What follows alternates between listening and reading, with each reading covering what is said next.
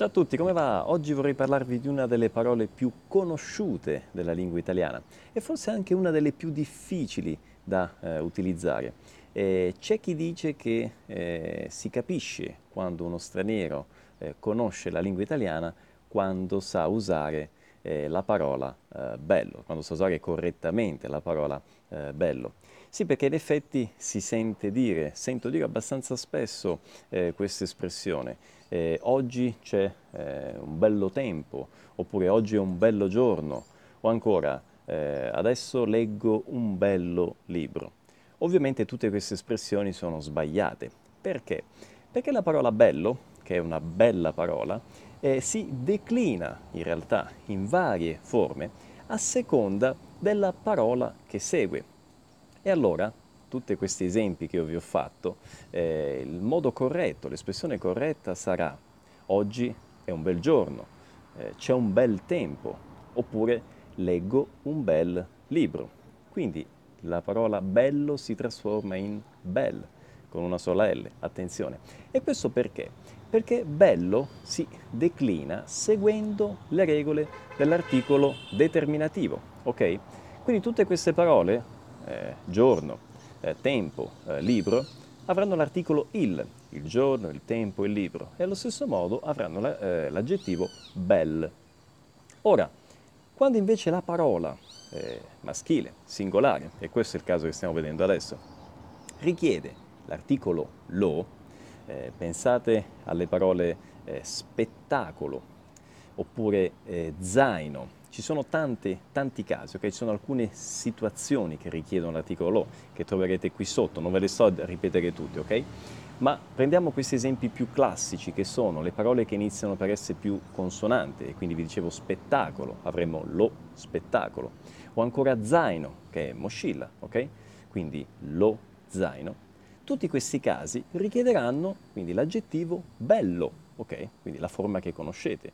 Quindi avremo bello spettacolo, eh, bello zaino, ok?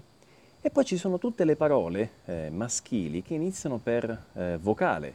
Pensate alla parola eh, esempio, eh, insegnamento, ok? Come avremo? Non avremo bello esempio, ma avremo bell'esempio con due L e l'apostrofo, quindi bell'esempio, eh, bell'insegnamento, ok? Quindi abbiamo visto come, abbiamo visto già tre forme, ok? Che assume questa parola nel singolare eh, maschile, okay, dipendendo dalla parola eh, che segue. Attenzione, in tutti questi casi, se la parola bello la mettiamo dopo, okay, sarà sempre comunque bello, non cambia, ok? Quindi avremo un giorno bello, uno spettacolo bello, eh, un esempio bello, ok? Andiamo adesso al plurale. Al plurale è un po' più semplice, eh, gli articoli del maschile plurale quali sono? Sono i e gli e quindi avremo i davanti alle parole che iniziano per consonante, no? Quindi, tornando agli esempi di prima, abbiamo visto giorni, i giorni, i libri, e allora avremo bei giorni, eh, bei libri. In tutti gli altri casi, invece, sia in quei casi specifici, come spettacolo e zaino, al plurale avremo gli spettacoli, gli zaini, e quindi avremo begli spettacoli, begli zaini e sia nei casi di tutte le parole che iniziano per vocale, come esempi, no? insegnamenti, avremo gli esempi, gli insegnamenti e quindi begli esempi, begli insegnamenti, ok? E questa è sempre la logica che segue, no? eh, questa declinazione di questo aggettivo bello. Anche qui al plurale, eh, quando belli, no? il plurale di bello e belli, viene messo dopo la parola, sarà sempre belli, quindi esempi belli, spettacoli belli, eh, zaini belli. Ok? Ora, vediamo al femminile. Il femminile è uno dei pochi casi in cui il, il, dire, l'elemento femminile è più semplice di quello maschile, è proprio la grammatica italiana. Eh, cosa succede? Al femminile avremo semplicemente bella e belle, ok? Sia che la parola, sia che questo aggettivo venga messo prima, ok? E sia che si trovi eh, da solo. Nel singolare però ricordatevi che se la parola che segue inizia per vocale, come bella amica, ad esempio, si può, può cadere là e si può mettere l'apostrofo, quindi bella amica, ok? Eh, bell'immagine hm? o anche bella immagine, ok? Quindi questa è la situazione, questo è il quadro eh, generale. Ora voi mi direte, Pierluigi, però come, come facciamo adesso a ricordarci tutti questi casi e tutte queste regole è un po' complicato? E sono d'accordo con voi. E d'altra parte gli italiani ogni volta che parlano non pensano certamente alla regola, ok?